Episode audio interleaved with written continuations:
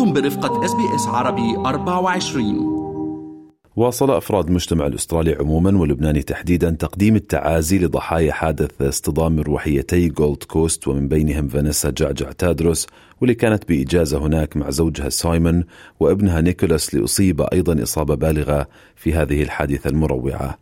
صلوا لكي يعود ابني لي، هكذا توجه سايمون بالحديث إلى أصدقائه على فيسبوك طالبا منهم الصلاة لابنه نيكولاس الذي لا يتجاوز عمره السنوات 10 واللي تعرض لإصابة بالغة تطلبت من الأطباء وضعه على أجهزة الإنعاش في مستشفى جولد كوست الجامعي بعد هذا الحادث الذي لقي فيه 4 أشخاص حتفهم من بينهم فانيسا.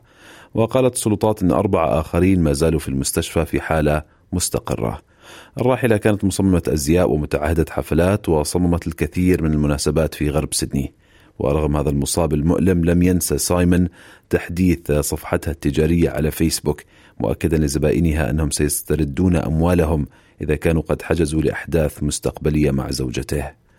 وتم إنشاء عدد من صفحات GoFundMe من قبل أصدقاء العائلة، وصل المبلغ الذي تم تجميعه على إحداها إلى $14,000. ومن بين المصابين في حالة حرجة طفل آخر إلى جانب نيكولاس تادروس، حيث ما زال الاثنان يتشبثان بالحياة في قسم العناية الفائقة في نفس المستشفى. توافد المئات إلى موقع الاصطدام قرب ملاهي سي وورلد هناك لوضع أكاليل الزهور ورسائل التضامن مع عائلات الضحايا والمصابين. روبرت كومر كان يقف على بعد أمتار قليلة عندما وقع الاصطدام، كان يخطط لركوب إحدى الرحلات التالية في نفس المروحية. I won't forget. There were 2 choppers in the air, meters away from us. How no more were injured is a miracle, but the silence as they fell was unforgettable. أكيد صمت رهيب خيم على المنطقة بعد حدوث هذا الاصطدام المروع وغير المتوقع. روبرت حكى كمان أنه كتير صعب نتقبل الأمر، يعني كنا آخر من رأوا الضحايا وهذه العائلات المنكوبة، وعبر عن تضامنه مع كل اللي نجوا ومن عليهم أيضا التعايش مع هذه المأساة. It's hard to come to terms with we were the last people to see the family, so my heart goes to those people surviving who have to live with this. وتم تأكيد أيضا هوية الزوجين البريطانيين اللذين قضيا في الحادث، ديان هيوز 57 سنة وزوجها رون البالغ من عمر 65 عام، كانا يقضيان عطلة بكوينزلاند قادمين من المملكة المتحدة. وقتل طيار المروحية البريطاني أشلي جينكنسون أيضا في هذا الحادث.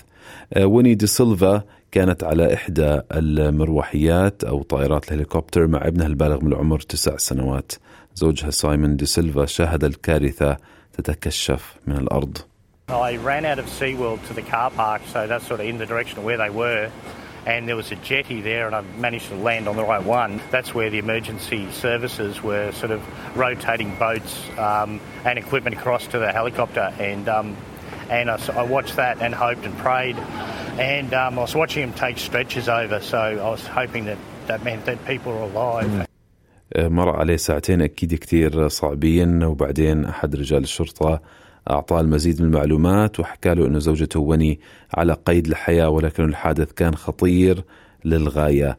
وني اليوم مستيقظة وبحالة مستقرة بمستشفى جولد كوست الجامعي، ولكن مصير نجلها ليون مجهول، حيث لا يزال في قسم العناية الفائقة إلى جانب نيكولاس تادروس. هذا للأسف يعني الخبر المأساوي والفاجعة التي طبعت هذه العطلة ومطلع هذا العام. اضغطوا على اللايك أو على الشير أو اكتبوا تعليقا. تابعوا SBS عربي 24 على الفيسبوك.